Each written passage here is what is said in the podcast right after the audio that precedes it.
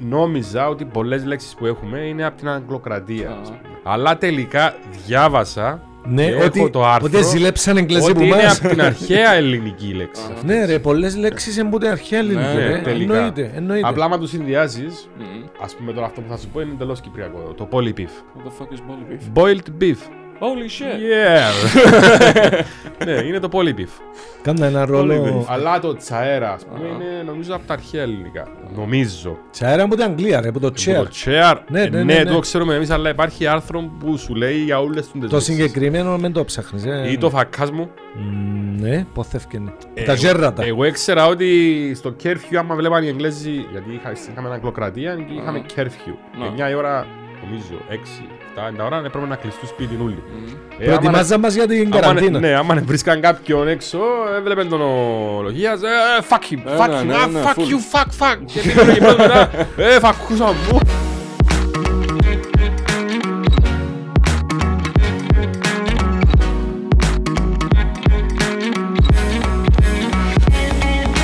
Λοιπόν, ξεκινούμε πρώτα απ' όλα με τη σωστή απάντηση. Γιατί στο προηγούμενο podcast, Liam, η Καλλία Δραγατάκη, το πιπινομίλφαρο, έβαλε έτσι ένα διαγωνισμό, μια ερώτηση για το διαγωνισμό μας, για δύο προϊόντα από το Mi Luxury Products, αξίας 80 ευρώ εκαστών, και πάμε κατευθείαν γιατί εδώ κάνουν αρκετή απάντηση. Θωρούν μας τελικά ρε γάμο το. Ναι ρε, θωρούν μας. Τι είναι ο μάλλος κόσμος. Καλλία, μπορείς να έρθεις να μας κάνεις έτσι το τακ-τακ-τακ, scroll down. Που ήβραμε, τους πιο που ήβραμε από την κλήρωση που κάμε. Λοιπόν, κάμε το τα-τα-τα-τα-τα, να πάει έτσι υπό τύπον... Τις φορές τα-τα-τα-τα ή... Κάμε τα-τα, ξέρω εγώ. Τα. Και... Σταύρος STV. Έφτα από την απάντηση, εντάξει, ξέρουμε, την καταλάβαμε. Όχι, δεν ξέρουμε. Η ερώτηση ήταν τι κάνουν δύο χελαιώνες ή μια χελαιώνα πάνω στην άλλη. Ναι. Και η απάντηση είναι τις γαμάει το σπίτι. Ωραία. Πολλά κατάσταση, ναι. Άρα ο πρώτος είναι ο Σταύρος STV. Ναι, ωραία. Και πάμε στο κοπέλα. Τι εννοείς κοπέλα? Περίμενε, πράγμα μου τα. Όχι, πράγμα κοπέλα. Καλά, πες άντρα. Εντάξει, να σου πω κάτι. Θέλω να δώσω της κυρίας Κλειός Βούρκου. Ωραία. Για διάφορους λόγους. Η απάντησή της είναι της γαμάει το σπίτι. Αλλά είμαστε και καλά λόγια. Τον λιφάνς. Όχι, είναι καλά λόγια που μας βάλει. Απλά είναι κατάλαβη ακριβώς, ήταν που λαλούσαμε. Κλειό Βούρκου κέρδισες. Κλειό Βούρκου, για να μας ξαναδείς. Εντάξει, χαμηλώσε λίγο, να φαίνεσαι και λίγο. Πάλε το ίδιο πρόβλημα. Ναι ρε, φαίνεσουν πάλι που το στήθω τσεκά. Anyway, να φύγω. Ναι, έφυγες. Να σε καλέσουμε και οτιδήποτε άλλο. Είμαι Καλλία. Και είμαι καλά. Ο Liam. Liam, καλώς όρισες ρε φίλε. Ευχαριστώ πολύ. Ηθοποιός. Μοντέλο εννοείται. Προσπαθώ, εξαρτάται από τα ψωμάκια που έχω εκείνη τη συγκεκριμένη μέρα. Μπορεί να κάνεις όπως τον Ρώσον, τον McDonald's της Ρωσίας. Ναι, ένας υπέρβαρος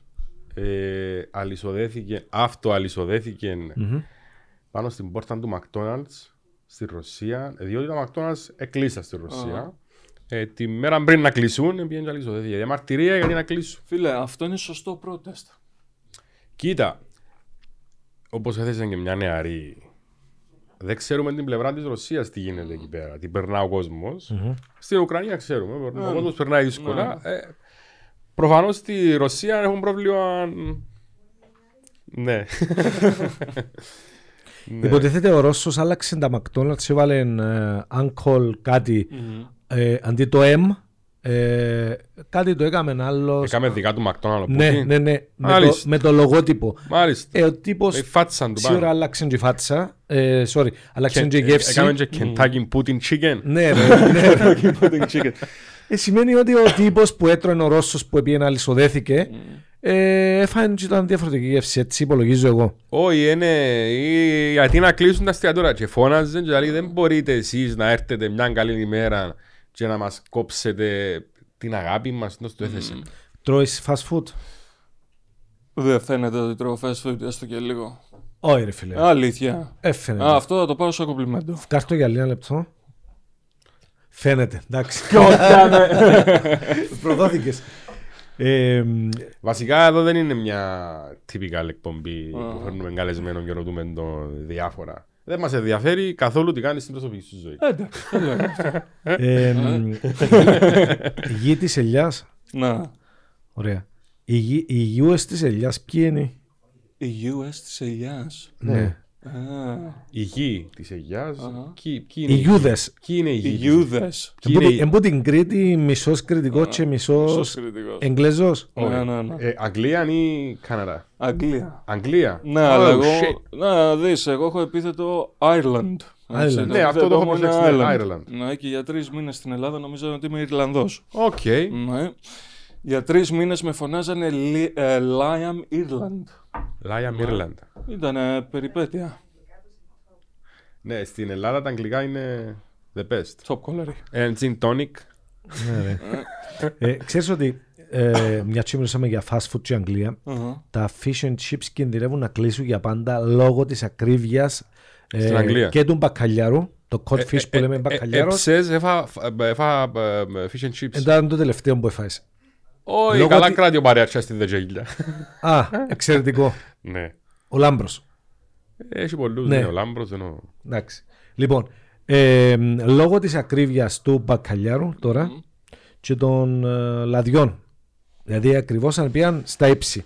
Οπότε η Αγγλία υποτίθεται ή μάλλον συζητούν να βρουν τρόπους να σταματήσει το fish and chips, το εθνικό φαγητό fish and chips exit της Αγγλίας. Ναι, chips exit. Να σου πω, άμα σταματήσει το fish and chips στην Αγγλία, θα δείτε πολλούς να δένονται με αλυσίδες. Δεν υπάρχει. Δεν νομίζω το fish and chips να πεθάνει στην Αγγλία. Δεν είναι εθνικό. Τέλος πάντων, απειλούν λόγω της ακρίβειας. Γιατί δεν είναι μόνο η ακρίβεια στην Ελλάδα και στην Κύπρο. Θα έχουμε και πρόβλημα υπερπληθυσμού στην Κύπρο. Γιατί σκέφτομαι πόσοι Κυπρέοι θα επαναπατριστούν. Λόγω του fish and chips. Πόσοι φυσιάζαν να έρθουν πίσω. Ας μην το κλείσουν, ρε φίλε. Ας το κάνουμε μόνο chips. Να σου πω, αφού είναι ακριβή ο μπακαλιάρου.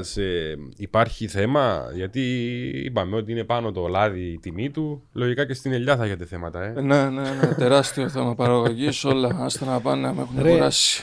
Τα χαιρετίσματα μου στα παιδιά εκεί είναι όλοι οι φίλοι πιο πολλοί. Μπορείς να κόψεις το fish and chips που τον Εγγλέζο, σαν να κόψεις το σουβλάκι που τον Έλληνα και που τον Κυπραίο. Και που είμαστούν ότι κάθε Παρασκευή ο Άγγλος πάει εκεί, take away, και είναι και σε μια περιοχή που είναι μόνο Άγγλοι στην Κύπρο, που ξέρεις, είναι Άγγλοι κυρίως, των βάσεων. Να σου πω, οι Σκοτσέζοι ήταν οι πρώτοι που έπρεπε να κόψουν το τσιγάρο από εσωτερικούς χώρους.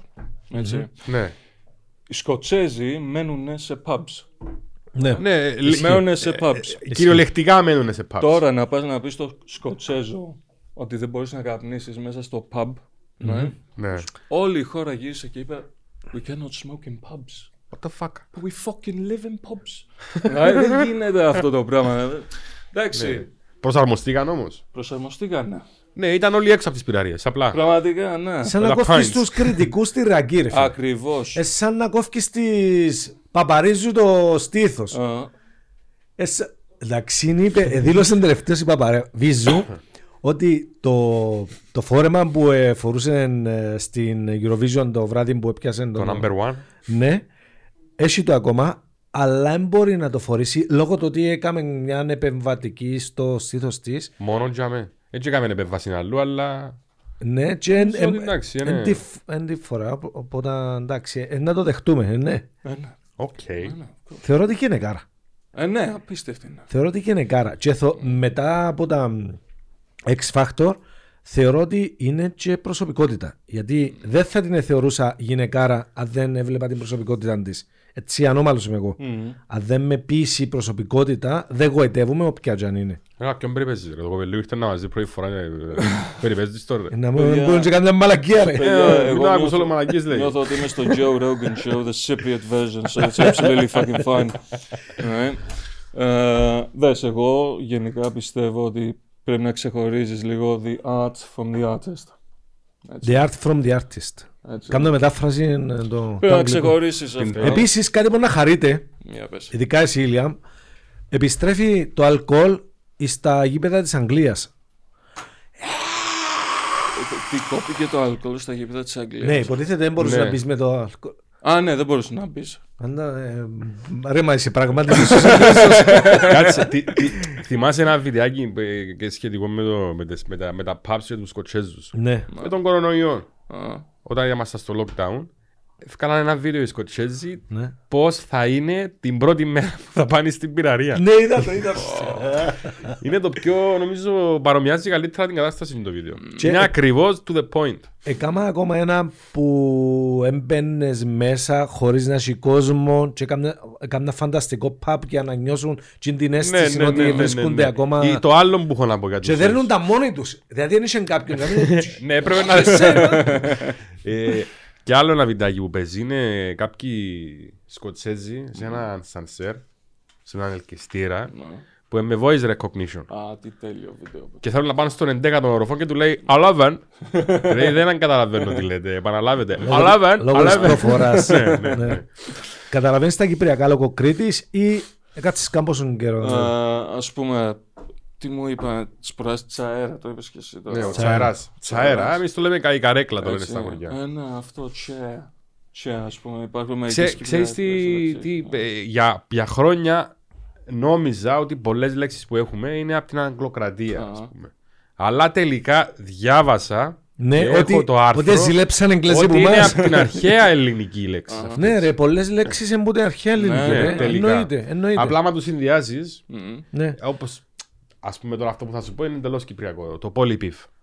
Το πολυπίφ. Ξέρεις τι είναι το πολυπίφ? What the fuck is polybeef? Boiled beef. Holy shit. Yeah. Ναι, είναι το πολυπίφ. Κάνε ένα ρόλο. Αλλά το τσαέρα, ας πούμε, είναι νομίζω από τα αρχαία ελληνικά. Νομίζω. Τσαέρα από την Αγγλία, από το chair. Ναι, το ξέρουμε εμείς, αλλά υπάρχει άρθρο που σου λέει για όλες τις δεσμεύσεις. Το συγκεκριμένο μην το ψάχνεις. Ή το φακάς μου. Ναι, ποθεύκαινε. Εγώ ήξερα ότι στο κέρφιου, άμα βλέπαν οι Εγγλέζοι, γιατί είχαμε Αγγλοκρατία και είχαμε κέρφιου. 9 ώρα, νομίζω, 6-7 ώρα, έπρεπε να κλειστούν σπίτι όλοι. Προετοιμάζα μας για την καραντίνα. Ναι, άμα βρίσκαν κάποιον έξω, έβλεπαν τον ολογίας, fuck him, fuck him, fuck you, fuck. Και πήγαινε και πρώτα μετά, φακούσα μου, φακάω. Ο Τάντζης, ναι, ξέρεις ο Τάντζης. Όχι. Αλλά δεν ξέρω την ετυμολογία της λέξης. Είναι ο Βρωμιάρης, ο Βρώμικος. Α, ναι, ναι. Τάντζον. Τάντζον. Κάτω το ποτρούμι. Έφεραμε και ειδική μεταφράστρια με λεξολόγο. Μπαρπινιώτη. Μπαρπινιώτησα. Μπαρπινιώτησα.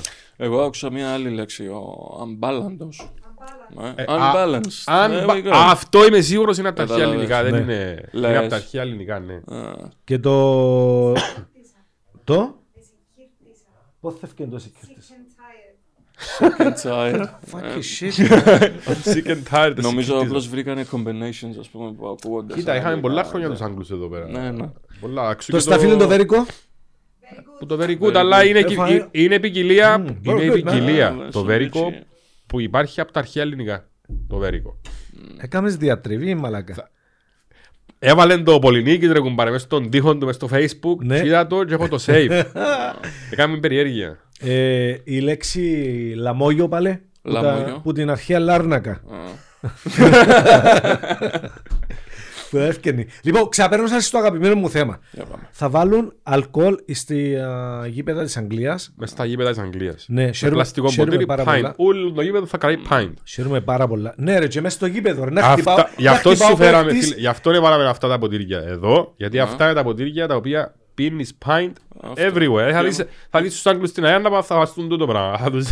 Και εμείς πίνουμε νερό. Μανώλη, να χτυπάω παίχτης. Και να μπαίνουν μέσα το ιατρικό team και να του παίρνει μπύρα. Είναι έτσι. Και θα ποδοσφαιρούν να το λαλούν ποτόσφαιρο. Καλά, αυτό για τους Εγγλέζους θα δουλέψεις πολύ. Στη σειρά που παίζεις, έχει και δράση μέσα, έχει και δολοφονίες. Ένας τύπος, ρε φίλε, δολοφόνησε, το λέω έτσι γιατί... Δολοφόνησε μια γυναίκα και τώρα που έσκαβε το λάκκο για να τη θάψει, πάθαν καρδιακή προσβολή. Αλήθεια. Είναι πολλά αξιοσυζήτητο, ρε φίλε. A karma is a bitch. Αυτό. Θυμούμε ένας τύπος κάποτε που ήταν φυλακισμένος και έκαμε συμφωνία με τον νεκροθάφτη της περιοχής, πλήρωσεν τον, δίνει του κάτι, υποτίθεται, για να δείχνει συμπτώματα πεθαμένου, ναι, ο φυλακισμένος, για να αποδράσει. Για να αποδράσει. Πράγματι, επιστέψαν ότι πέθανε. Έβαλαν το στο φέρετρο και υποτίθεται το βράδυ, μετά από 2 ώρες, ήταν πάνω να τον ξεθάψει. Ναι. Μετά από κάποια ώρα, 2 ώρες, θα αντεχέ. Πέθανε και ο νεκροθάφτης. Όχι ρε φίλε. Ναι, και έμεινε θαμμένος. Ο άλλος, ο Μεξικάνος... Γι' αυτό να μην πάει ποτέ φυλακή. Ο άλλος, ο βαρόνος των καρτέλιστη, ο Μεξικό, ξιάνω το όνομα του, ήταν σε φάση που ήταν το τέλος του. Γερεύκαν τον ούλοι, ήθελαν να τον σκοτώσουν, να τον αστυνομία. Και πήγαινε να κάνει με επέμβαση πλαστική το πρόσωπο του για να αλλάξει φάτσα, για να φύγει, και πέθανε στην εγχείρηση. Δεν τα καταφέρει. Karma is a bitch. Yeah. Έτσι είναι. Πόσα χρόνια, πόσο καιρό είσαι στην Κύπρο? Πόσα χρόνια. Πόσα χρόνια Ελλάδα και πόσα χρόνια Αγγλία? Δες, αυτό είναι ένα μπέρδεμα γενικά. Είναι, πήγαινε έλα όλη την ώρα. Άστο να πάει. Δηλαδή, εγώ γεννήθηκα Ρέθυμνο Κρήτη. Τέλειο το Ρέθυμνο, ρε φίλε. Επίαμε κουραζιέρα.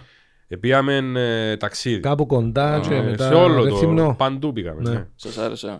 Ναι ρε, είναι αγάπη, μεγάλη Κρήτη για μένα. Εγώ προσωπικά με το Ρέθυμνο, όταν ήμουν στο 2ο έτος της σχολής στην Αθήνα, ο καθηγητής μου είχε κάνει ένα θέατρο για περιοδία στην Κρήτη, στα χωριά του Μυλοπόταμου. Και ήταν ιστορία 15σύλλαβο, στο κείμενο, και ήταν. Όχι, αλόιδες. Οι αλόιδες είναι κάτι νεράιδες του τάλου που προσέχουν τις κοπελιές που κλέβουν οι. Το ξέρετε του τάλου. Αφού είχα παράσταση, ρε λαλούμε, να μην τα ξέρουμε. Πώς το θυμάσαι ρε? Γιατί μου ήταν η πρώτη μου παράσταση offshore. Μια χαρά, the man is informed. Και ήμασταν 20 μέρες στο Ρέθυμνο, 18 παραστάσεις. Εγώ κοιμόμουν τελευταίος, ξύπναγα πρώτος. Ο παίκτης στο ξενοδοχείο, ο κύριος Νίκος, έρχεται τον εξύπναμε το πρωί να πιούμε ρακί, να φάω ντάκο του αυτού. Πέρασα πάρα πολύ ωραία. Με μάθε όλη η Κρήτη, όλο το Ρέθυμνο, εμάθαμε όλοι. Όπου πήγαινα στα μπαράκια. Α, ήρθε ο Κύπρος με την κορώνα χωρίς λεμόνι. Δεν έβαλα λεμόνι μες στην κορώνα. Ήταν τέλεια. Παραλίες. Σε μια παραλία βρήκα. Είναι μια παραλία η Σπηλιά. Που είναι. Φεύγεις από το Ρέθυμνο, πας προς Χανιά, νομίζω. Ναι, είναι παραλία. Μήπως εννοείς τις σπηλιές που είναι προς Ηράκλειο? Προς Ηράκλειο, ναι. Και είναι αριστερά, είναι μια παραλία έτσι. Ποδά ψηλό. Για ποδά είναι σπηλιά. Έχουμε και εμείς τα caves. Ρε, ακούεις ρε. 5 ευρώ. Ρε, ο άνθρωπος έκαμε 5 ευρώ. Μια μερίδα έτσι τόση. Μύδια γαρίδες. Καλύτερα που και από τρώμε. Τα εποχές τσινές. Τώρα που. Ναι. Φίλε, συνέχιζε. Θυμάσαι το θέμα? Θυμάμαι το θέμα. Λέμε για τα μαθηματικά του γυμνασίου της πρώτης... Όπα. Δες, εγώ, ναι, αυτό, γεννήθηκα Ρέθυμνο. Φύγαμε καπάκια στην οικογένεια στην Αγγλία. Έτσι, μέχρι 6 χρονών έμεινα Αγγλία και ξαναγύρισα μετά. Έτσι, και ήμουν πάντα. Κάθε χρόνο άλλαζα Ρέθυμνο, Αθήνα, Ρέθυμνο, Αθήνα. Δηλαδή εγώ άλλαξα 11 σχολεία και πες 13 σπίτια. Τύχερε. Ναι, δεν με χάλασε καθόλου. Έχει και τα καλά του, έχει και τα... Σίγουρα, δες.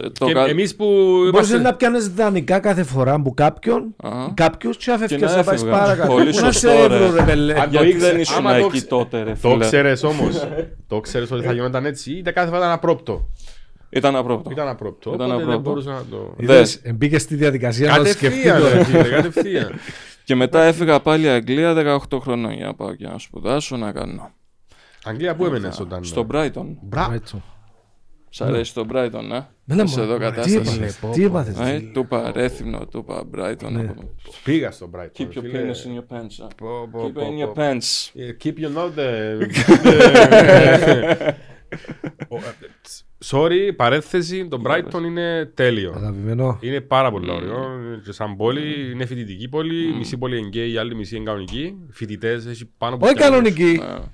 Μισή είναι ομοφυλόφιλοι και άλλοι μισή ετερόφιλοι. Ετερόφιλοι, οκ. Okay, ναι. Αν το λέμε σωστά, ναι. Ναι. Okay, ναι. Μ' αρέσει το. Αλλά είναι πολλά ωραία. Να βάλουμε τα πράγματα στη θέση. Πιέρ, η Μαρίνα, είναι πολλά ωραία. Τα κλαμπς του. Δες, μέχρι και η μπάλα είναι ωραία. Έτσι, γιατί έχουν τώρα το Brighton and Hove που είναι μέσα στην Premier League. Αλλά πολύ κρύο, ρε φίλε, το χειμώνα. Πιο κρύο από το Λονδίνο. Έχει πολύ κρύο. Γιατί είσαι κοντά στη θάλασσα. Και κοίτα, βλέπεις τη θάλασσα, φίλε, που την αποβάθρα. Και μόνο που τη βλέπεις φοβάσαι, φίλε. Είναι ολόμαυρη. Φίλε, εγώ δεν μπήκα ούτε μια φορά σε εκείνη τη θάλασσα. Φοβόμουν ότι ή θα βγω με κάτι μεγαλύτερο. Εντάξει, δεν το ξέρω, ή θα βγω με τρίτο χέρι ή κάτι. Δεν μπήκα ποτέ σε εκείνη τη θάλασσα. Πώς πέρναγες, ήσουν ένα φοιτητής στον Brighton. Ήμουν φοιτητής στον Brighton. Και γενικά, εντάξει, το nightlife στον Brighton είναι. Πότε, ποια χρονιά, πότε τελείωσες? Ήμουνα μεταξύ 2017, όχι 2016. Και 2001. Όχι, 2000. 2016 και 2000. Okay. Ναι. Ξέρεις το ανέκδοτο με τον κριτικό που έκαμε δώρον του γιού του μια μασέρα? Όχι, για πες. Του κάνει δώρον μια μασέρα. Πέτω σωστά, ρε φίλε. Έλα, πέτω, άτσι. Κατεβαίνει ένας κριτικός στην Αθήνα για πρώτη φορά. Μετά να πω άλλο, να. Κατεβαίνει πίσω στο χωριό. Πάει στο καφενείο. Πού είσαι, ρε Μανολιό, του λέει, πού χάθεις, του λέει. Του λέει, πήγα στην Αθήνα, του λέει. Και τι έκανε εσύ, του λέει, πέρασα, ξέρω εγώ, πέρασα ωραία, πήρα αυτή τη ρολόγα, του λέει. Ωραία ρολόγα, ρε, πώς την πήρες? Έδωκα τη μασέρα και πήρα τη ρολόγα. Και του λέει ο άλλος, και άμα σου γαμίσει την αδερφή, θα τους πεις, ρε, 3 παρατέταρτο. Έτσι. Ήταν να πω άλλο, αλλά αρέσει και μου για τούτο. Ήταν τα γενέθλια του γιού του, ρε. Και του, τι δώρο θέλεις να σου κάνω, Μανολιό? Μανολιό, αφού όλοι Μανολιό. Και λέει ο μικρός, παπά, θέλω μια κούκλα. Λέει του, ρε, είμαστε κριτικοί, ρε. Σου πάρω δώρο κούκλα. Να σου κάνω δώρο μια μασέρα. Όχι, θέλω κούκλα. Όχι, ρε, μια μασέρα. Είμαστε κριτικοί, σου λέω. Άντε! Φοήθηκε ο Μητσής, λέει, εντάξει, ο Μανολιός. Θέλω μια κούκλα τη Ζήνα. Ποια είναι η Ζήνα? Έχει μασέρα, παπά. Ωραία. Και πώς το ζεις εδώ στην Κύπρο, δηλαδή σου αρέσει, λογικά σου αρέσει? Μ' αρέσει, ναι. Μ' αρέσει πολύ. Δες, έχεις παρομοιότητες με την Κρήτη. Δεν είναι ότι δεν έχεις, έχεις πολλές παρομοιότητες. Βέβαια στην Κρήτη κρατάνε πιο πολύ την παράδοση ακόμη. Πάνω στα βουνά. Στα βουνά, κάτω Ηράκλειο, ξέρω εγώ, Χανιά, μπορεί ακόμα να χάσει λίγο την έγκλη της Κρήτης. Εγώ πήγα Πάφο και μου θύμισε πάρα πολύ την Κρήτη. Ναι. Και η αγριάδα που έχει, τα πάντα, ναι, μου θύμισε πάρα πολύ την Κρήτη. Συμφωνούμε. Ναι. Αλλά όχι, έχει... Γενικά, I like the way you guys talk, Ναι, μ' αρέσει η προφορά σας, μ' αρέσει αυτό που έχετε δημιουργήσει. Και γενικά η ζωή είναι χαλαρή, δεν είναι έτσι. Ναι. Εντάξει, στη Λευκοσία λίγο... που είναι η πρωτεύουσα και εντάξει στη Λεμεσό μερικές φορές είναι λίγο έτσι η ρυθμή γρήγορη, αλλά γενικότερα και στη Λάρνακα πιο χαλαρά. Δες, εμένα και στην Πάφα ακόμα πιο χαλαρά. Αν με ρωτήσεις, Λεμεσό που πήγα, όλη αυτή η ιδέα με τα skyscrapers και ναι. Δεν με τρελάνε. Okay. Γιατί εμένα, ας πούμε, ο λόγος που μου αρέσει η Λευκοσία είναι ότι επειδή έχει μια κουλτούρα. Έτσι. Ναι, εντάξει, η Λεμεσός είναι τα κτίρια πιο πολύ έτσι τώρα τα τελευταία χρόνια. Λόγω των Ρώσων, αλλά πού είναι οι Ρώσοι τώρα, ο ΕΟ. Ναι. Για τις μαλακές που κάμαμε. Σε αυτό που είπαμε και πριν, έχουν φτιάξει το δικό του Starbucks κιόλας αυτοί. Οι Ρώσοι. Ναι, το έχουν ονομάσει Starduck. Starduck. Σταρ, αστέρι σκοτεινό, ας πούμε. Starduck. Πάπια, ρε. Τώρα μου είναι πάπια. Sorry. Ένας Γάλλος, φίλε. Σε διαγωνισμό φαγητού, ποιος θα φάει πιο γρήγορα το πιο πολύ φαγητό. Ξέρεις πόση μπάπια ανέφαε, ρε φίλε? Σε 5 λεπτά έφαγε 1 κιλό μπάπια. 980 γραμμάρια σε 5 λεπτά. Να σου πω, κέρδισε. Ναι, γι' αυτό. Δεν ξέρω τώρα να μου κάνει. Φάντζε ο Ράμφος του. Φάντζε τα πόθηκα της πάπιας. Λιάμ, πηγαίνω έρχοντας ταξίδια. Γνώριζες ότι υπάρχει τρόπος να βγάλεις φτηνά εισιτήρια? Υπάρχουν τρόποι? Ξέρεις κάποιους τρόπους? Κάνεις κάποιες λαμογές? Να σου πω, εμένα συνήθως μου τα κλείνει η παραγωγή. Σου δεν ασχολούμαι πολύ με αυτά. Πριν την παραγωγή? Πριν την παραγωγή δεν ερχόμουν Κύπρο. Πριν την παραγωγή τα κλείγε η οικογένεια, φίλε. Αφού η οικογένεια τον πήγαινε. Άμα πας με τους φίλους σου, ξέρω εγώ. Πάλε. Πάλι, ναι. Λες, εγώ είμαι από αυτούς τους ξενέρωτους, ας πούμε, άμα είναι να πάω Κρήτη. Εγώ θα προτιμήσω να πάρω το πλοίο. Οκ. Γιατί γουστάρω πολύ το κατάστρωμα. Εξενέρωτο τούτο. Μες στο νερό εξενέρωτο. Εντάξει, βασικά όχι, δεν είναι εξενέρωτο. Κοίτα, για κάποιους... είναι διασκεδαστικό. 9 ώρες ταξίδι. Ωραία. Τώρα θα βγει γραμμή για να πηγαίνουμε κατευθείαν Πειραιά 30 ώρες. Μασίγκα. 30 ώρες. Εντάξει, εξαρτάται τι κάνεις πας στο καράβι, φίλε μου. Μπορεί να περνάς πολλά ωραία. Έχει μόνο και έτσι καμπινό, αν θέλεις. Κάποιοι μπορεί στις κουραζιέρες, μίνι κουραζιέρες να μεθοκοπούν, να πιάνουν τηλέφωνα. Παναγία. Είπαμε το σε άλλο podcast. Ελά, σου πω, εγώ έχω ένα tip για αυτό το πράγμα. Ένα tip. Για τα φτηνά εισιτηρία. Ναι, που κάνουμε το αρφή μου όλα. Τι? Η αρχή πάντα περιμένει τελευταία στιγμή να κλείσει τα εισιτήρια. Okay. Και πάντα τελευταία στιγμή βρίσκει πολλά φτηνά, διότι. Της ημέρας δηλαδή, όταν λέμε τελευταία στιγμή. Ναι. Ή μπορεί 3 ώρες πριν το check. Ή την προηγούμενη, ή 7-8 ώρες πριν. Ή... ναι. Έτσι φάση. Ναι. Και... βρίσκει. Ναι, διότι μπορεί να μείνουν 5-6 θέσεις. Και διάτε έτσι εταιρεία να φύγουν. Εγγύες οι θέσεις που μάλλον το κάθισμα ευκαιρνεί σου στέτσι. Έτσι. Δεν μπορεί να κάτσεις καλά. Πάντως, ναι, ένας τρόπος για να βρεις φτηνά εισιτήρια είναι τούτος. Ναι. Επίσης, άλλος τρόπος, να διαλέξεις άγριες ώρες. Δηλαδή, 3 τα ξημερώματα να πετάς, να φτάνεις, ξέρω εγώ, 4 το πρωί. Δηλαδή, κοίτα, μπορεί να τη φάεις με άλλον τρόπο. Διότι μπορεί να κλείσεις εισιτήριο νύχτα και να πάεις σε μια πόλη που δεν έχει μετρό τη νύχτα, ούτε λεωφορεία. Να πάεις σε μια ώρα 3 το πρωί και δεν έχει μετρό, δεν έχει λεωφορείο. Μα ποιες πόλεις πλέον, Ευρώπη τουλάχιστον, μιλούμε. Εν έχουν.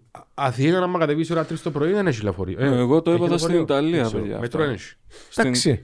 Στην Ιταλία, εγώ όταν πήγα. 30 €. Έμεινα εκεί 4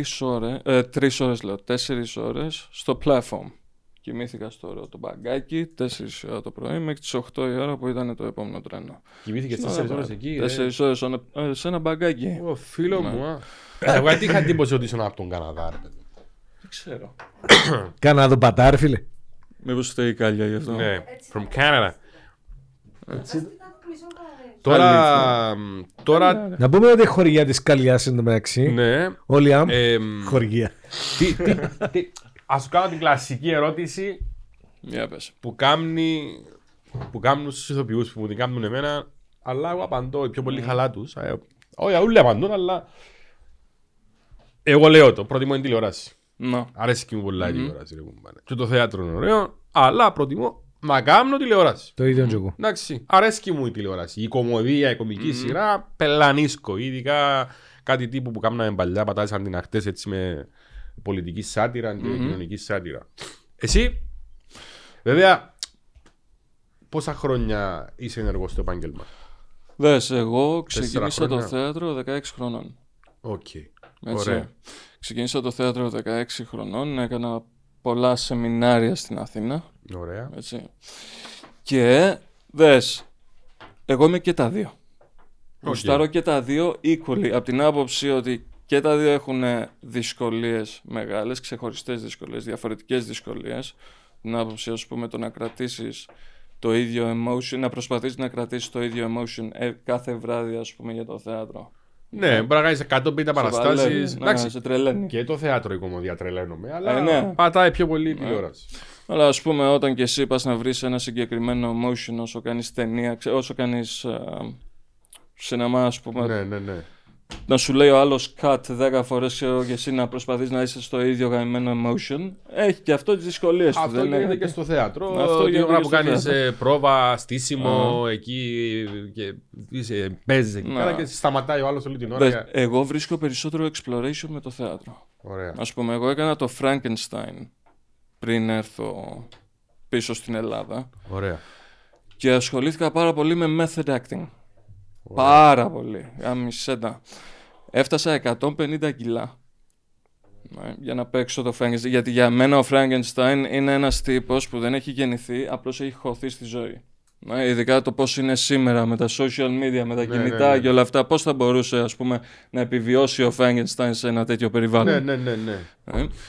Και για μένα ο Frankenstein έπρεπε να είναι a fucking disgusting fat monster που να μην βλέπετε μου ξυρίσανε το κεφάλι μου, κάνε γραμμές στο κεφάλι μου, παρακαλώ. Έτσι ωραίο παιδί να μην βλέπεσαι, ρε. Φίλε, δεν βλεπόμουν. Τρομακτικό πράγμα, δεν βλεπόμουν. Και με method acting, ας πούμε, έπρεπε τι είναι ο Frankenstein. Does he know what the fuck this is? Right? Does he know why people use these? No, he doesn't. Okay. What the fuck is a table for? Right, so, δεν είναι ακριβώς μωρό, απλώς πρέπει να ανακαλύψει πράγματα πάρα πολύ γρήγορα. Ναι. Καταλαβες. So, εκεί ήταν το method acting το δικό μας. I'm trying to forget what I already know. Right? So, ναι, ας πούμε το exploration που πέρασα εγώ με το θέατρο ήταν μακράν λίγο μεγαλύτερος. Ήταν μακράν πιο πολύ από ό,τι έχω περάσει τηλεόραση. Ναι. So, yeah. Όπως ο Μανώλης, εν του method acting ο Μανώλης επίσης, για να κάνει τον Google στο comic το rap, είναι κάμενες χειρίσεις τσέσασε, έτσι όπως το βλέπεις. Ναι. Κάμενες τις χειρίσεις του, κάμενε διάφορα πράγματα, πρόσθεσε, αφαιρέσε. Πού? Πρόσθεσα χώρο στα μπαλάκια μου για να μπορώ να γράφω παραπάνω κόσμο. Ελιά. Για πες. Τελειώνουμε. Σιγά σιγά. Είπαμε και τελειώνουμε. Τρίτο. Εγώ έτσι πως πάει δεν θα πάω δεύτερο. Okay. Να σε πεθάνει ο σεναριογράφος. Όχι, δεν θα με πεθάνει. Αλλά ναι, εγώ δεύτερο δεν θα πάω. Όχι, εγώ το γούστο. Δες, η αλήθεια είναι ότι εγώ πάντα με φανταζόμουν σε σινεμά. Πάντα. Όσο και να απολαμβάνω το θέατρο, το αγαπάω, αλλά πάντα, ας πούμε, Mercury ήταν για σινεμά. Έτσι, πάντα προς τα εκεί ήθελα να το πάω. Εγώ, ας πούμε, έχω μεγάλη λατρεία για τα westerns. Fucking love westerns. Έχεις και το στυλ του John Wayne. So long, Pilgrim. Έτσι. Πάντα ήθελα να παίξω σε western, ας πούμε. Δεν νομίζω ότι my dreams are gonna be complete άμα δεν παίξω σε ένα γραμμένο western. Αποκαλυπτικό. Ο Liam φεύγει από τη γη της ελιάς για να πάει σε western. Boom. Sounds cool. Sounds cool. Γι' αυτό φεύγεις τελικά? Όχι. Φεύγω γιατί έχω... Α, δεν θέλεις να μας πεις, και είμαστε κουτσομπολιό. Όχι. Έχω αρκετές άλλες υποχρεότητες που πρέπει να κάνω πριν, γιατί κάποια στιγμή σκοπεύω κι όσοι αν φύγω για το εξωτερικό. Πρέπει να αναλάβω μερικά πράγματα. So, yeah. Αυτή η εμπειρία γάμισε. Εξάλλου η συμφωνία μας ήταν μόνο για ένα χρόνο. Και ναι, και ήταν my choice to not go a second one. So, ναι, αλλά η εμπειρία ήταν και γαμό. Ναι, είναι τα παιδιά, έχω με τα παιδιά εκεί, έχουμε φίλους. Από θέμα οικονομικών, μια και τα πάντα ακριβένουν, τα πάντα έχουν ξεπεράσει κάθε προηγούμενο. Πώς νομίζεις θα πάει τούτη η κατάσταση, μέχρι πού? Έχουμε σωτηρία, το οικονομικό, η ακρίβεια. Το κεράσι, 7 ευρώ το κιλό, 17 ευρώ το κιλό, ρε φίλε. 17 ευρώ το κιλό. Θέλω να σου πω για το λάδι που λέμε πριν. Κεράσι. Όχι κεράσι. Το λάδι που ήταν, ξέρω εγώ, 7-8 ευρώ το λίτρο, τώρα πήγαινε 20 με 30, δεν κάνω λάθος. Νούλα που πιάνε. Δηλαδή, έχω την εντύπωση, ρε Liam, ότι η κατάσταση δεν είναι λόγω του πολέμου. Κάτι άλλο ετοιμάζεται. Γιατί ξανά έγιναν πολέμοι. Εντάξει, νόμιζα τώρα ότι ο Πούτιν. Ναι, μα το θέμα είναι ότι. Λόγω των κυρώσεων. Τα λιμάνια της Ουκρανίας, ρε φίλε, τροφοδοτούσαν πάρα πολλά πράγματα της Ευρώπης. Ωραία. Και το κύριο είναι τα σιτηρά. Ωραία, να το δεχτώ. Εν νομίζετε όμως ότι πολλά πιο πριν απειλήθηκε η Ουκρανία για πόλεμο? Ναι, αλλά είχαν κλείσει τα λιμάνια. Ναι, τώρα και το πετρέλαιο είναι ακριβό. Άρα, ποιο που να πάει να μεταφέρει το λάδι του, ρε φίλε, να σου το χρεώσει παραπάνω, διότι να πιερώσει παραπάνω πεζί. Δέχομαι το τούτο που λέει. 2.30 στην Ελλάδα. Τούτη είναι η λογική. Αλλά εμένα πάει το μυαλό μου αλλού. Ξέρω αν δεν να γίνει πολέμο. Αφού έχει χρόνια που υπάρχει η διαμάχη Ρωσία-Ουκρανία. Αλλά ο Πούτιν νόμιζε μια εβδομάδα να μπει αυκή. Έτσι έθελε, έτσι ήξερε, έτσι εμπιστεύκε. Έχει 3 μήνες, 4 που πάει ακόμα. Ωραία, και έτσι να ήταν. Νομίζεις ότι δεν τα υπολογίσαν όλα μέχρι. Είναι οικονομολόγοι, ρε φίλε. Είναι εταιρείες δισεκατομμυρίων, billionaires. Εν τα ξέρουν, έχουν τους οικονομολόγους τους, τους βασικούς τους ανθρώπους που τους λαλούν σε περίπτωση που δεν πήγε 3 μέρες ο Πούτιν και να φύγει από την Ουκρανία και πάει 3 μήνες ή 10 μήνες ή 3 χρόνια, έχουμε το σχέδιο τούτον Plan B, Plan C. Κι ας τον Elon να μας πει. Τον Elon Musk, κι ας τον τηλέφωνο. Ο Elon Musk που εγώρασε το Twitter. Ναι. Εγώρασε το Twitter. Και βάζω κάτι άλλο τώρα που πάει το μυαλό μου. Κάποιοι γνωστοί και άγνωστοι επιδημιολόγοι προβλέπουν και λένε μας ότι η κατάσταση στο Σεπτέμβρη να ξαναγίνει όπως ήταν πριν. Κάτι έτσι μαλακίες. Πάμε τον κορονοϊό. Κάτι. Ή με το άλλο του πυθίκου. Του πυθίκου, ας πούμε, ξέρω εγώ. Και πάλι καραντίνες πράγματα. Μήπως ο Elon Musk αγόρασε το Twitter γιατί ξέρω ότι να ξαναμασβάλουν σε καραντίνα. Λέω. Και βάζω τον το πράγμα και... Μπορεί ένα σενάριο, αλλά δεν τους έχεις εμπιστοσύνη ούτε το φτήμα τους να τους δώσεις. Δηλαδή, πες την γνώμη σου, Ρελία. Δες, αυτό... Είμαι συνωμοσιολόγος. Λέω, ρε. Παίζει. Λέω, πίτλα. Μα να μπορείς το κοντινό, ρε, μας κάνουμε το ρεζίλ. Να σου πω, πάντα ο τρίτος παγκόσμιος δεν θα ήταν ποτέ πόλεμος. Ήταν ξεκάθαρο ότι θα είναι economic war.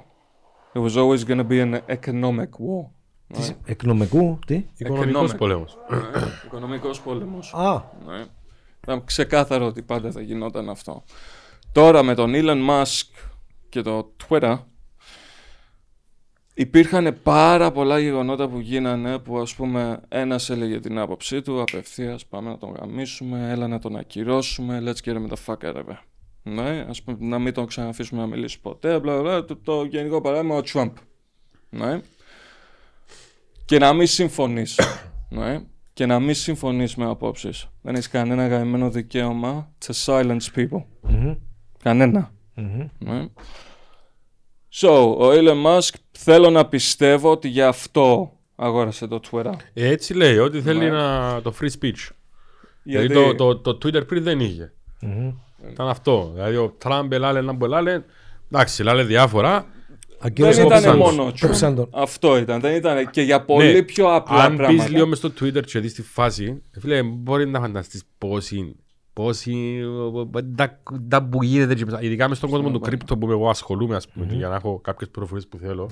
Μπορείς να φανταστείς. Απειλούν ο ένας τον άλλο, με πουλήσεις. Μιλούμε τώρα για πολλά πελά πράγματα μες στο Twitter. Γίνονται το πράγμα σε όλα τα μέσα μαζικής δικτύωσης. Ναι, αλλά μες στο Twitter γίνεται πόλεμος. Να σου πω, το έχετε παρατηρήσει όμως ότι όλοι φωνάζουν και κανείς δεν ακούει. Όλοι φωνάζουν, κανείς δεν ακούει. Έτσι, αυτό σημαίνει ότι το να μπαίνεις πια σε ένα conversation όπως εμείς κάνουμε τώρα, δεν μπαίνεις με την νοοτροπία στο να μάθεις. Μπαίνεις στην νοοτροπία με την νοοτροπία στο να είσαι ήδη σωστός. Ό,τι και να γίνει, άμα έχεις ένα γαμμένο debate, αυτό είναι. Ναι. Και αυτό είναι τόσο κρίμα. Γιατί τα social media τι έχουν κάνει τώρα? Όλοι έχουμε γίνει διοικητές. Mm-hmm. Όλοι. Τα πάντα. Εγώ, ας πούμε, το να ήμουν ηθοποιός πριν από 30 χρόνια. Έτσι. Το να μάθω πώς τα πήγα, ξέρω εγώ, σε μια παράσταση, σε μια ταινία, όλα. Ή θα με έπαιρνε my agent, ή θα πήγα να αγοράσω μια εφημερίδα. Ή θα μου τα λέγανε στον δρόμο. Όταν ξεκίνησε τα πρώτα του βήματα στην ηθοποιία πριν 40 χρόνια, έτσι έκανε. Έτσι έκανε. Πήγαινε στο περίπτερο γκου μπάμπα, ξέρω εγώ, μια εφημερίδα. Το λευκοσιόραμα. Για να δείτε τις κριτικές, ξέρω εγώ. Έτσι, και έχουμε φτάσει τώρα σε ένα σημείο. Σιγά και να το διάβασε με ρεζο Playboy εσύ. Που όλοι έχουμε γίνει professionals, ένα πράγμα και μπορούμε να το κράξουμε όσο να.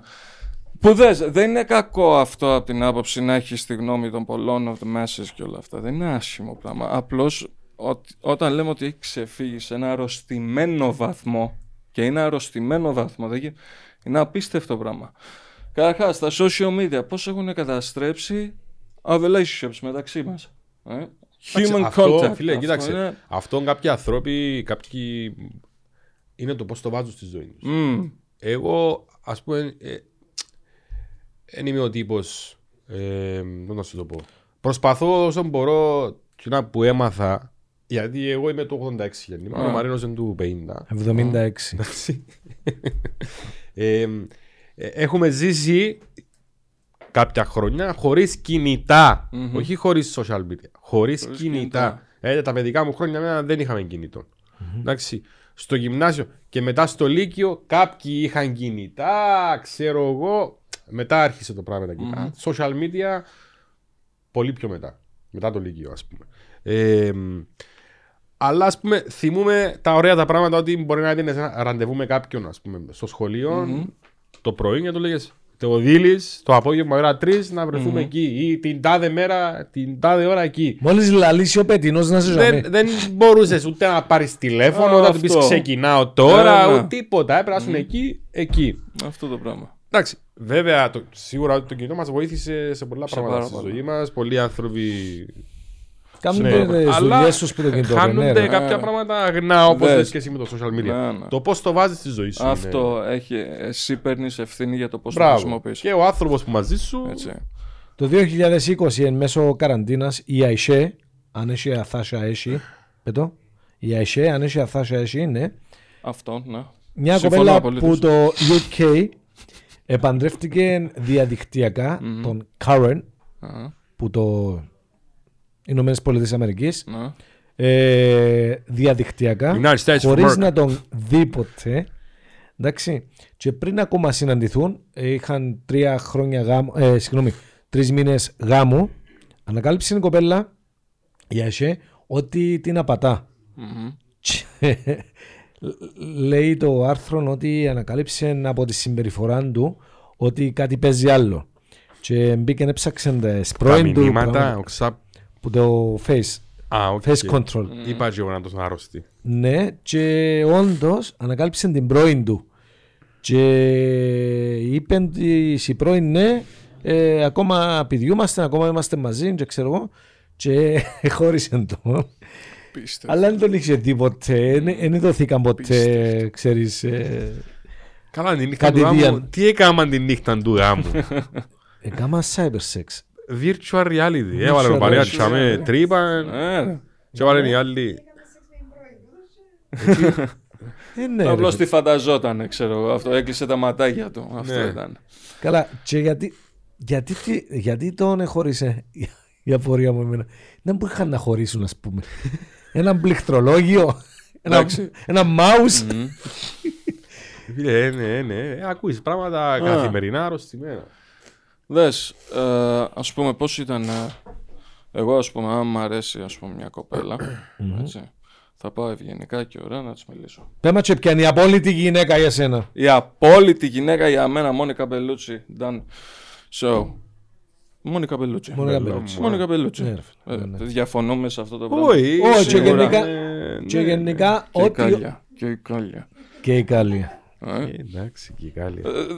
Ένιωσα ότι δεν συμφωνείτε πολύ στο Μόνικα Μπελούτσι. Όχι, σκέφτομαι όλες τις Μόνικες που ξέρω εκτός την Μπελούτσι. Και ναι, όντως όσες Μόνικες ξέρω είναι θεές. Π.χ. η αδερφή μου είναι Μόνικα που ο Μανώλης έχει τη αδυναμία. Γιατί έχει τη αδυναμία, ρε. Άλλη αδυναμία της έχω εγώ, αδερφική αδυναμία. Πιο ερωτικά ψηλά. Τα φιλιά μου στην Πότικα. Πότικα. Ναι, λέμε για τον τύπο γυναίκας που σου αρέσει. Να, είπε μας προσπάθαμε να μας πει μια κοπέλα που σου αρέσει με τα social media. Σου αρέσει μια κοπέλα, θα πας να της μιλήσεις. Ωραία. Ας πούμε, για since the beginning of time, ας πούμε, όταν έπρεπε να πας να μιλήσεις σε μια κοπέλα, τι πάθαινες, τι πούσε η καρδιά σου. Ναι, ρε φίλε. Πούσε η καρδιά σου, γιατί έπρεπε να πας να ανοιχτείς την κοπέλα. Έτσι, από την άποψη να δείξεις ποιος είσαι και άμα σε. Γιατί έχει να παίξει με το παιχνίδι της επιλογής. Έτσι, επιλέγει. Σίγουρα. Ναι. Και εσύ με κάποιο γαμμένο τρόπο πρέπει να ξεχωρίσεις. Κάποιο τρόπο πρέπει να μην της δώσεις άλλη επιλογή. Πρέπει να ξεχωρίσεις. Άρα είσαι κυνηγός. Ναι. Αρέσκει σου άμα γίνεσαι οθήγραμμα. Δεν με χαλάει. Ή χάνει το παιχνίδι. Χάνεται το ενδιαφέρον. Δεν με χαλάει. Έτσι. Γιατί πιστεύω ότι είναι, ξέρεις, για μια κοπέλα να πάρει αυτό το root και να το δοκιμάσει, ξέρεις, είναι κάτι που παίρνει κότσια. Δεν είναι, γιατί δεν το έχουμε συνηθίσει αυτό το κομμάτι ακόμα. Έτσι, μια κοπέλα να έρχεται. Εγώ για παράδειγμα είμαι κυνηγός, Liam, συγγνώμη που σε διακόπτω, αλλά όταν νιώσω θύραμα. χάνω το ενδιαφέρον μου και λέω κάτι ψέμα υπάρχει. Κάτι θα πάει λάθος. Εμπιστεύεις πολλά στον εαυτό σου, ρε αυτό. Αφού είμαι κυνηγός, ρε, ο κυνηγός πιστεύει πολλά στον εαυτό του. Απλά όταν γίνω εγώ το θύραμα, νιώθω ότι πράγματι είναι έτσι ή κάτι να μου τη φέρει διαφορετικά η κοπέλα. Ή, κατάλαβα να μου παθαίνεις. Τι. Όχι. Πώς γίνεται επειδή να είμαι ανασφάλης αλλά να είμαι και κυνηγός. Περίμενε. Έχουν πάρε με απλά λόγια. Ο κυνηγός καρφώνει, το θύραμα καρφώνεται. Μες στο νου σου πάει έτσι και σέσαι πάνω. Μπορεί να φως. Ναι. Δες, όχι, είναι γενική κουλτούρα. Είναι κουλτούρα που υπήρχε από το ξεκίνημα. Έτσι. Αυτό δεν νομίζω ότι θα αλλάξει κιόλας. Ποτέ. Προσωπικά. Όντως και χάνει λίγο το ενδιαφέρον του τώρα που τα λέμε. Δηλαδή να σε κυνηγήσει η κοπέλα και να προσπαθήσει να σε ρίξει τα δίχτυα της και να σε πιάσει και ξέρω εγώ. Χωρίς να υπάρχει ένα παιχνίδι, χωρίς να είναι εύκολο για μένα το κυνηγή. Και στο ψάρεμα ρε φίλε. Ήθελα να το πω. Άμα δεις τον ορφόν για μένα σου κάνει έτσι. Και έχεις το όπλο. Για μένα είναι πολύ εύκολο να το χτυπήσεις και φτάλεις πάνω, να βάλεις το φουσκό τον και να αφήσεις. Καλοδεχούμενο πάλι. Το πράγμα που λαλείς τώρα εγινήσκεται πλέον. Δηλαδή αν δω έτσι πράγμα ρε φίλε να πάω παίξω τζόκερ ύστερα. Έχετε παρατηρήσει ότι το σεξ έχει γίνει πιο εύκολο και η αγάπη έχει γίνει πιο δύσκολη να διατηρήσεις? Ναι. Από τη στιγμή που το σεξ γίνεται πιο εύκολο, η αγάπη... Γιατί πάρε τα social media, πάμε πίσω στα social media. Το να κρατήσεις εσύ μια σχέση healthy, ναι, να πάνε όλα καλά, ξέρω εγώ, να βάζεις προσοχή μέσα σε μια σχέση και ταυτόχρονα ξέρεις ότι υπάρχουν 10 άτομα, ξέρω εγώ, που θέλουν να σε επιπόσουν, ξέρω εγώ, στο δρόμο σου. Το θέμα είναι πώς θα αντιμετωπίζεις εσύ και πώς τον σύντροφός σου. Καταλάβες, αλλά είναι δύσκολο. Είναι δύσκολο. Ναι. Σίγουρα, ναι. Και ναι, πίσω σε αυτό που είπα πριν, όταν πας να ανοιχτείς, αυτό είναι το όμορφο, κατάλαβες, αυτό είναι το ωραίο. Δηλαδή, εγώ να κάτσω να στείλω σε 10 κοπέλες, μία μου λέει όχι, δεν πειράζει, πάμε στην επόμενη. Κατάλαβες, εκεί χάνεται κάτι όμορφο. Κάμουν το πολύ το πράγμα, ρε φίλε. Κάμουν το πολύ το πράγμα, εγώ δεν μπορώ να κάνω το πράγμα. Δεν είμαι έτσι τύπος, εγώ είμαι... Κατευθείαν τι. Ναι. Να μου δώρεις τη Χριστίνα. Να μπεις έτσι. Είδες ανασφάλεια. Πάνω σε αυτό που είπε. Κάτι θέλει να πει. Μαλακισμένε. Ανασφαλή. Λοιπόν, γυναίκα στην Αμερική, αφού συζητούμε το θέμα, 51 ετών, μετά από κάποιες αποτυχημένες προσπάθειες σχέσεων και γάμου, κατάφερε να παντρευτεί τον εαυτόν της. Απίστευτο. Ναι, και στήχησε τις €800, πλήρωσε $800, πήγε στο δημαρχείο, ξεπέρασε όλες τις νομικές δυσκολίες και επιτέλους βάλει το δαχτυλίδι. Τώρα αν το βάλει Τζίνι ή ο εαυτός της, οι άλλοι που ήταν δίπλα της, δεν ξέρω. Και ενέκρινε και η μαμά της και η κόρη της, είχε και η κόρη που προηγούμενο γάμο. Εγκρίναν, ήταν οι μάρτυρες στο δημαρχείο, ξέρω εγώ τέλος πάντων. Το δαχτυλίδι έκαμε στη. Ήταν το έτσι και έβαλεν το και είχαν το και ποδά. Δεν πολλά λες ρε. Και καλά ρε, τούτη πάει να πέσει, εντάξει. Έβαλεν τα απλά ρε. Ωραία, ποιο να μουρμουρά τούτη στο κρεβάτι. Με ποιον να μαλακίζεται, με ποιον να κάνει καύκα, με ποιον να κάνει σεξ. Ο σεξ μπορεί να κάνει. Με ποια λογική είναι, γίνει και το πράγμα. Ναι ρε, όντως ρε, στην Αμερική. Και λέει, πήγε με τον ηφικό, κανονικά, με τον μάρτυρες, ξέρω εγώ, και όντως. Σε αυτή την Ελληνική στην Κύπρο, ας σου φέρουν προσκλητήριον η Μαρία η Γεωργίου, που κάτω δρύ, ας σου φέρει προσκλητήριον η Μαρία Γεωργίου από τον κάτω δρύ, παντρεύεται τη Μαρία Γεωργίου από τον πάνω δρύ, να βάλει άλλο χόρκο να σε συγχύσει. Οι γονείς ήδη... Πεθλιμμένος, πάντα ο γύρος πεθανίσκει. Δεν ξέρω γιατί, πεθανίσκουν μας πρώτους. Εντάξει. Με σταυρούει δίπλα και έσχεσαι στην άλλη, το ίδιο πράγμα. Δηλαδή, δεν μου να κάνεις, να πάρεις... Καρχιά η τζάπουτα να βάλεις €100 φακελάκι και να βάλεις 50 σίγουρα, ναι. Να σου είναι κάτι. Ναι ρε φίλε. Ναι. Και αλάματα της νύφης η ώρα 3 στο σπίτι της και η ώρα 4 να φύγει να πάει στο άλλο δωμάτιο να ξε... Μαλακίες. Θεέ μου. Επαντρεύτηκε. Και ότι η προηγούμενη νύχτα είναι πράγιο γαμπρό. Τούτο δεν θα έχει πρόβλημα. Είναι οκ. Να γυρίσει έτσι. Να γυρίσει έτσι. Ήταν κάνει έτσι όμως. Τι μαλακίες ρε φίλε. Οι άνθρωποι τώρα... Υπάρχει παράνοια, υπάρχουν ψυχοφάρμακα, παίζουν πολλά πράγματα. Τι νομίζεις? Θα σου πω... Έχει πολύ κόσμο που υποφέρει και δυστυχώς καταφεύγει για μέ. Ναι, ενώ υποφέρει.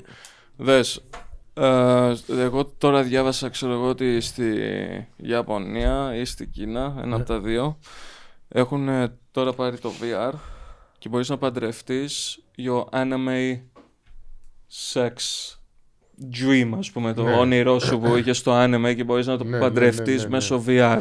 Anime sex dream, όπως λέμε και στην Κυπριακή. Παντρεύτου το avatar σου, Το avatar, ξέρω. Ήταν τούτα που παρανοεί ο κόσμος.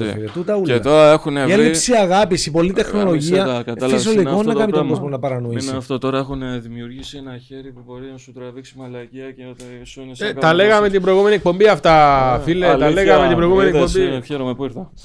Ότι υπάρχει... Είναι virtual τα με τα γάντια αγγίζεις και υπάρχει και το αυτό για να κάνεις τη διείσδυση. Πολλές φορές ακούμε παράπονα από γυναίκες, ξέρω εγώ, το πόσο άθλοι είναι οι άντρες στο κρεβάτι, για παράδειγμα, έτσι. Και μετά, ας πούμε, όταν έχεις το sex toy που μπορεί να σε κάνει να έχεις μέσα σε 30-20 δευτερόλεπτα, πώς να μην είναι άχρηστοι άντρες. Έχουμε ξεφύγει, ξέρω εγώ. Είναι και αυτό. Έχουμε ξεφύγει λίγο, ας πούμε. Πού να πας, ας πούμε, εσύ τώρα με τον average, άμα αυτή έχει να δώνει την τόσο. Δες, είναι που ο... δονείται κιόλας και κάνει και... Είναι όσο human connection slowly θα πεθάνει. Γιατί το κινητό μας τι είναι ρε παιδιά? Άσε μας με το κινητό, δεν έχω κινητό. Είναι ένα extension του AI μας. Ουσιαστικά είναι το extension από το χέρι μας.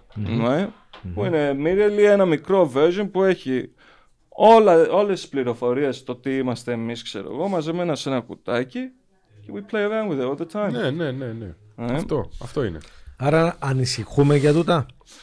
Πώς το βλέπεις? Δες, σίγουρα πολλά πράγματα έχουν δημιουργηθεί για καλό. Δεν γίνεται, ας πούμε, πριν από 30 χρόνια όταν ήθελες πληροφορίες, ξέρω εγώ, να έπρεπε να πηγαίνεις σε library, να έπρεπε να πηγαίνεις... Κυκλοπαίδια, ναι. Κυκλοπαίδια τα πάντα. Εδώ τώρα είσαι ένα click away. Δες, αυτό βασικά μπορεί να είναι και καλό και κακό, γιατί από την άποψη ότι παλιά τουλάχιστον όταν χρειαζόσουν κάτι έμπαινες σε μια διαδικασία και διάλεγες να κάνεις το δύσκολο.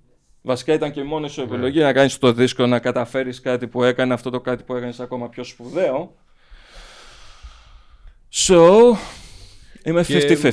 Ναι, και το. Με 50-50. Με τους χάρτες, το κινητό. Εγώ αυτό λέω. Ότι παλιά δεν είχαμε τους χάρτες. Πώς πηγαίνεις, σου λέγει ο άλλος εκεί, αυτό το στρίψιμο που τον κοστεί δεξιά, πήγαινε ίσια, τέλος του δρόμου αριστερά. Κάπως τα βρίσκεις. Προχθές μπήκα και στην Αθήνα. Εγώ όταν ήμουν αθλητής δεν είχαμε χάρτες. Ναι. Με το μηχανάκι τα βρίσκεις. Εδώ, εκεί, αυτό τα βρίσκεις. Προχθές μπήκα σε ταξί. Έτσι. Και ο τύπος, 37 χρονών πρέπει να ήταν. Αντί να βγάλει το κινητό του, να βάλει τη διεύθυνσή μου, έβγαλε βιβλιαράκι. Τον πλοηγό. Με τρέλανε αυτό. Ναι, ρε. Με τρέλανε. Διότι έτσι ήμασταν ο άνθρωπος. Ψάχνουν τον να βάλω σε μουσείο. Ναι, πρόσεξε όμως κάτι, ρε φίλε. Πήγαινε σε μια διαδρομή, σε ένα σημείο, 10 φορές με τον GPS, και πήγαινε σε μια άλλη διαδρομή, δύο φορές χωρίς τους χάρτες και θα δεις ποιο θα θυμάσαι. Την άλλη δεν θυμάσαι. Αυτό ακριβώς, κατάλαβες. Γιατί βάζεις τον εαυτό σου. Βλέπεις το κινητό, ρε φίλε. Βλέπεις τους χάρτες που σου λέει και δεν βλέπεις τη διαδρομή. Βλέπεις σημεία, δεν βλέπεις κτίρια που γίνεται φωτογραφική μνήμη. Γιατί τα κινητά, τα τηλέφωνα τι ήταν, όταν εσύ έπρεπε να σώσεις έναν αριθμό. Παλιά. How the fuck were you supposed to do that? Έπρεπε να θυμάσαι. Καταλάβες. Ήβρα ένα δευτεράκι που το είχα μαζί μου στην Αμερική και έγραφα μέσα. Για να μας πει τώρα ότι πήγαινε Αμερική, ήρθαν το κοπελούι, να πηχουμιστεί, ήταν στο Actor Studio, Μαρίνο. Όχι, Tractor Studio. Έγραφα που λες τα τηλέφωνα, ρε μες στο βιβλιαρούι. Κωστής Times Square 0077-8066. Κάτι Κυπρέοι που ήταν πως υποδά. Και κάναμε παρέα και Καλαμαράς. Είχαμε έναν ο Γιάννης που την Καλαμάτα. Λέω, ο άνθρωπος έφερε το καλύτερο πράγμα στην Καλαμάτιανο. Ναι, πράγματι ρε φίλε, ρομαντικό του το πράγμα, αλλά από την άλλη παίρνεις σε χρόνια λέω, πίσω. Λέω, απάντημα ακόμα θυμάται τουλάχιστον για τηλέφωνα box. Ναι, είναι... Τηλέφωνα, αριθμόν ταυτότητα. Ξέρει όλους τους αριθμός αυτές που σου ζητούν μας τα τηλέφωνα, ξέρει τα ούλα. Νομίζω χρειάζεται να θυμάσαι τόσα πολλά πράγματα γιατί κλείζει ο εγκέφαλος. Όχι, μα όχι. Είναι το αντίθετο που γίνεται. Εξασκείται ο εγκέφαλος σου, είναι έτσι που κρούζεις. Με τον τρόπο δάμε, με τον τρόπο. Εξασκείται έτσι ρε φίλε. Παραπάνω πληροφορίες από ό,τι μπορεί να αντέξει ο άνθρωπος. Τι λαλείς ρε, η μνήμη του ανθρώπου. Αυτό είναι σήμερα. Αυτό είναι σήμερα, γιατί καθόμαστε και διαβάζουμε τα πάντα στο ίντερνετ και δεν μας μένει τίποτα. Ναι ρε. Είμαστε γεμάτοι πληροφορία και δεν μας μένει τίποτα. Ναι όντως. Πίσω σε αυτό το κομμάτι εγώ πραγματικά πιστεύω ότι πρέπει να αρχίσουμε να κάνουμε συνήθεια, να κάνουμε δύσκολα πράγματα. Να μην διαλέγουμε συνέχεια το εύκολο. Γιατί humanity έχει να κάνει with challenging yourself. Και άμα συνέχεια εσύ διαλέγεις το εύκολο, όπως είναι ας πούμε το φλερτ μέσω κινητού, πάντα θα είναι εύκολο. Δεν θα είναι τίποτα αυτό.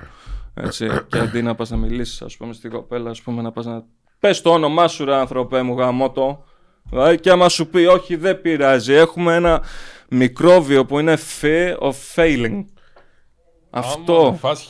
Όσο περισσότερες ανέσεις προσφέρεις στον εαυτό σου, τόσο πιο πολύ τον απομακρύνεις στον εξελιχτή. Συμφωνώ απολύτως.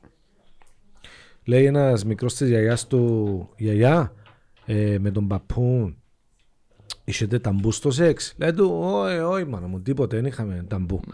Εννοείς γιαγιά και το 69, όχι μάνα μου, 67 πέθανε.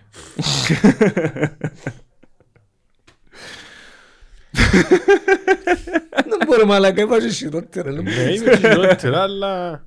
Έκαμε σε ένα... Θα πω και εγώ έναν ανεκδότο. Για πες. Ήτανε τρεις ξανθιές. Γάματες. Ναι. Θέλαν να γίνουν police woman. Και πάνε στην αστυνομία. Ο αστυνομικός τους λέει κάτσε τα κορίτσια. Πρώτα, για να μπορείτε να μπείτε στην Ακαδημία, πρέπει να κάνω κάποιες εξετάσεις, κάποιες ερωτήσεις. Θα μπει η πρώτη μέσα. Μπαίνει η πρώτη μέσα, η ξαθή, της λέει: έχουμε αυτή τη φωτογραφία, αυτή την εγκληματία, της λέει, και θέλω να μου πεις πώς, με ποιον τρόπο τον αναγνωρίζουμε στον δρόμο. Του λέει: έχει μόνο ένα μάτι. Της λέει: τι λες, μωρή, είναι προφίλ η φωτογραφία. Κόπηκες. Μπαίνει η δεύτερη. Και της λέει το και το έχουμε αυτή τη φωτογραφία. Πώς να τον αναγνωρίζεις. Λέει έχει μόνο ένα αυτή. Της λέει είναι προφίλ η φωτογραφία. Κόπηκες. Παίρνει η τρίτη μέσα. Της δείχνει τη φωτογραφία και λέει αυτή φοράει φακούς επαφής. Παίρνει ο αστυνομικός, βρίσκει τα αρχεία του και όντως φοράγε φακούς επαφής. Της λέει που το κατάλαβες. Του λέει ένα μάτι είναι αυτή δεν μπορεί να φορήσεις γυαλιά. Μαλάκο. Τα φάση. Τελειώσαμε, Χανή. Ναι, να πάμε σε δουλειά, ρε. Ερώτηση είναι η Καλλία. Θέλω το κοινό μια ερώτηση. Ναι, έλα. Έλα κοντά. Έλα, εμπά του πλαναθκιού. Θέλω να ρωτήσω τον Liam κάτι. Θέλουμε να μάθουμε και εγώ και οι υπόλοιπες κοπέλες σίγουρα τι πρέπει να έχει μια γυναίκα για να την ερωτευτείς. Θα το πω στα αγγλικά. Γιατί εγώ σου έχω δει έξω. Αχ, πες το στα αγγλικά. Θα το πεις στα αγγλικά και θα μεταφράσω εγώ, εντάξει.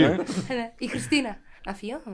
Μην ακούσεις. Κάτσε ακούσεις την ερώτηση. You can have the hottest woman in front of you.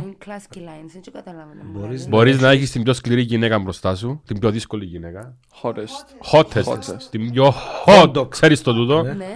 Όπως να γνώσεις στα κυπριακά hot. Το καυτή. But if she cannot turn you on with her fucking character, that is fucking nothing. Και άμα δεν μπορεί να σε καβλώσει με τον χαρακτήρα της, είναι έναν τίποτα. Τώρα ξέρεις αγγλικά. Όχι, ξέρω πολλά καλά αγγλικά. Εν τούτον που είπα πριν, άρα ναι. Αν η προσωπικότητα της δεν με εξητάρει, όποια και πιο όμορφη να είναι, να πάω να κάνω. Δεν σημαίνει τίποτα. Ναι, ρε. Αν είναι το που είπα. Βάλε μου μπροστά μου το πιο σούπερ μοντέλο στον πλανήτη, δεν με νοιάζει. Βάλαμε μια κοπέλα που είναι λιγότερο πιο όμορφη από το σούπερ μοντέλο, αλλά μπορεί να με καυλώσει με το χαρακτήρα της. You go there. Το ίδιο και εγώ, ρε Λία μου. Αγορίνα μου. You go there, ρε. Πόσα κοινά έχετε, τέλος πάντων. Ναι, εντάξει. You go down, ρε. Εντάξει, ρε. Ολοκληρώθηκες. Ναι, αλλά είναι σούπερ μας, δηλαδή όταν λαλείς χαρακτήρα δεν είναι χαρακτήρα. Να τα πείτε μου, ρε μαντζένα. Καλλία Δραγατάκη. Δραγατάκη. Λοιπόν, δράγια σας. Λοιπόν, φίλε, σου ευχόμαστε ό,τι καλύτερο στην πορεία σου σαν ηθοποιός, σαν συνάδελφος. Εντάξει. Και να σε ξαναδούμε στην Κύπρο. Ψήνομαι. Να σου πω, εγώ πέρασα πολύ καλά on the Joe Rogan Show εδώ πέρα. Καταρχάς είναι πολύ μεγάλο κομπλιμέντο αυτό. Joe Rogan, εγώ το θεωρώ. Ναι. Top of the top of the fucking top. Okay. Alright, so well done guys. Είσαστε πολύ hospitable. Συγχαρητήρια. Πώς δούμε στην Κύπρο, φιλόξενοι. Φίλε, αυτό το πράγμα ξεκίνησε έτσι μια μαλαγία. Ναι. Και έγινε μια μεγάλη μαλαγία. Σωστός.